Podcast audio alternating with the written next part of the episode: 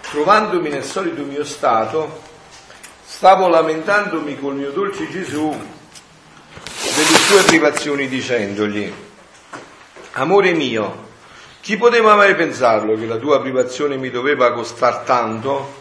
Eh, vedete, qua per noi già è uno sforzo immane quello che dobbiamo fare per comprendere quello che sta dicendo Luisa.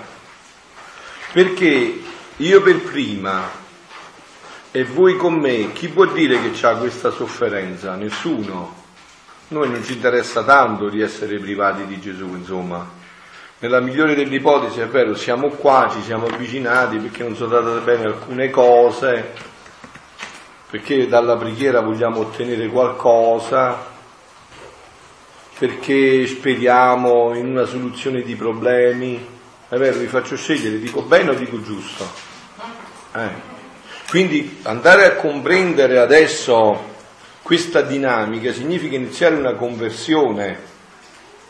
Cioè Luisa qua sta dicendo che c'è una sola sofferenza. Mm. C'è una sola sofferenza. Eh, dammi un po' che messaggino Caman. C'è una sola sofferenza, Gesù. E questa sofferenza, Luisa, questa sofferenza è tutta imperniata su Gesù cioè la privazione di Gesù, l'essere privata da Lui. Allora, questo è, ehm, diciamo, è già un invito a una vera conversione nella nostra vita, no? Cioè l'essere privata da, di Gesù. Eh, ieri, il Vangelo di ieri sera, chi è stata la Santa Messa, no? diceva, in quel tempo Gesù, il Vangelo di Matteo, vide un uomo chiamato Matteo, seduto al banco dell'imposta, gli dissi seguimi ed egli si alzò e lo seguì. Mentre sedeva a tavola nella casa sopraggiunsero molti pubblicani e peccatori e se ne stavano a tavola con Gesù e con i suoi discepoli. Allora, eh, in pochissime pennellate, Matteo è Matteo che parla di se stesso, no? Sta parlando della sua conversione Matteo. Matteo era un pubblicano, eh, esigeva le, le tasse, non era un pubblicano, era un ebreo, ma eh, che eh, lavorava per conto dei romani. Quindi immaginate voi come era odiato da una parte e dall'altra, dai romani perché era ritenuto insomma un, eh, un così, un semitraditore, dagli ebrei un traditore completo, quindi no. Matteo, in queste poche parole, descrive questo che dice Luisa, che è avvenuto anche in lui. Cioè che cosa dice qua Matteo? Che lui prima, come me e come te, aveva pensato che si poteva essere felici con i soldi, con il sesso, con l'uso, con tutte cose che sapete, no? che sappiamo. Poi gli ha crollato tutti gli idoli, gli sono crollati tutti. E ha capito che si può essere felici solo con Gesù. Ecco perché alla chiamata c'è stato il subito. Da questo si vede una vera conversione, no? Se noi veramente abbiamo fatto esperienza eh, guarda qua, dobbiamo misurarci tutti il polso, no? Se noi veramente abbiamo fatto esperienza, è avvenuto questo, non è che questa è una, diciamo, una prerogativa di, di Luisa o di Matteo. Questo è il cammino di un vero incontro con Gesù. Chi ha incontrato Gesù ha un solo dolore, essere privato di Lui.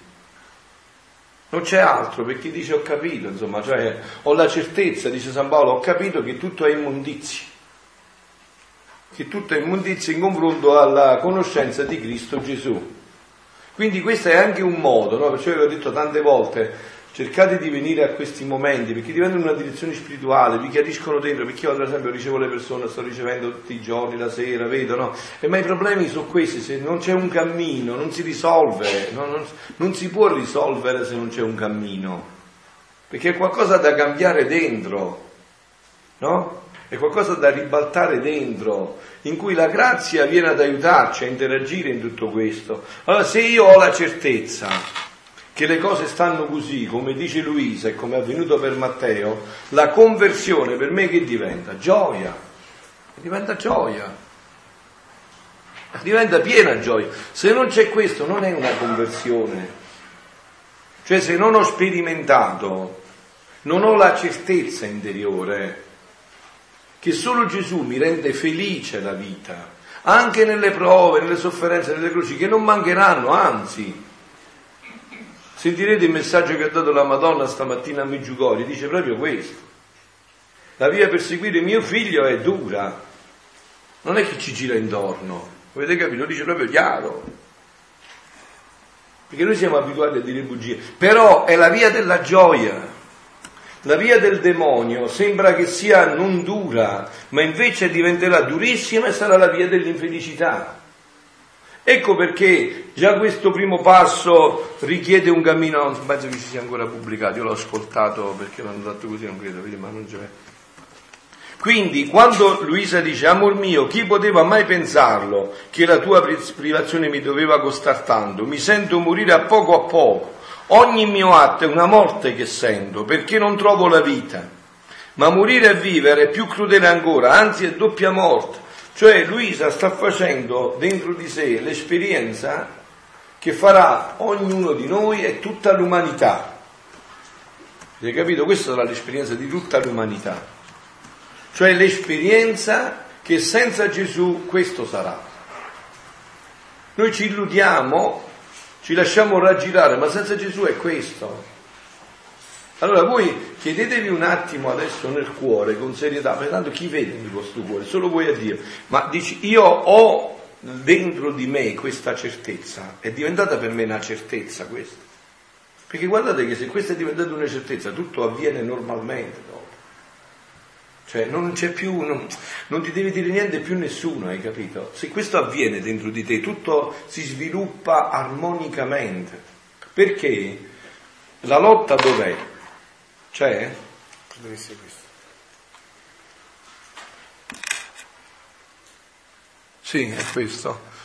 Allora dice stamattina la Madonna, no, poco tempo fa adesso, cari figli, la mia vera presenza qui con voi, presenza vivente tra di voi, vi deve fare felici. Questo è un grande amore del figlio mio, del mio figlio. Lui mi manda in mezzo a voi. Con amore materno vi do sicurezza se capite che nella sofferenza e nella, e nella gioia, che, è che nella sofferenza è nella gioia nella sofferenza nel, c'è l'amore. La vostra anima vive in Gesù. Un'altra volta vi chiamo, lodate il cuore di Gesù, cuore di fede e di Eucaristia, giorno dopo giorno per l'eternità. Vabbè, qua io volevo soltanto toccare questo punto perché ancora non è tradotto bene. La strada verso mio figlio è dura, piena di sacrifici, ma alla fine c'è sempre una luce. Ecco così parla chi non inganna.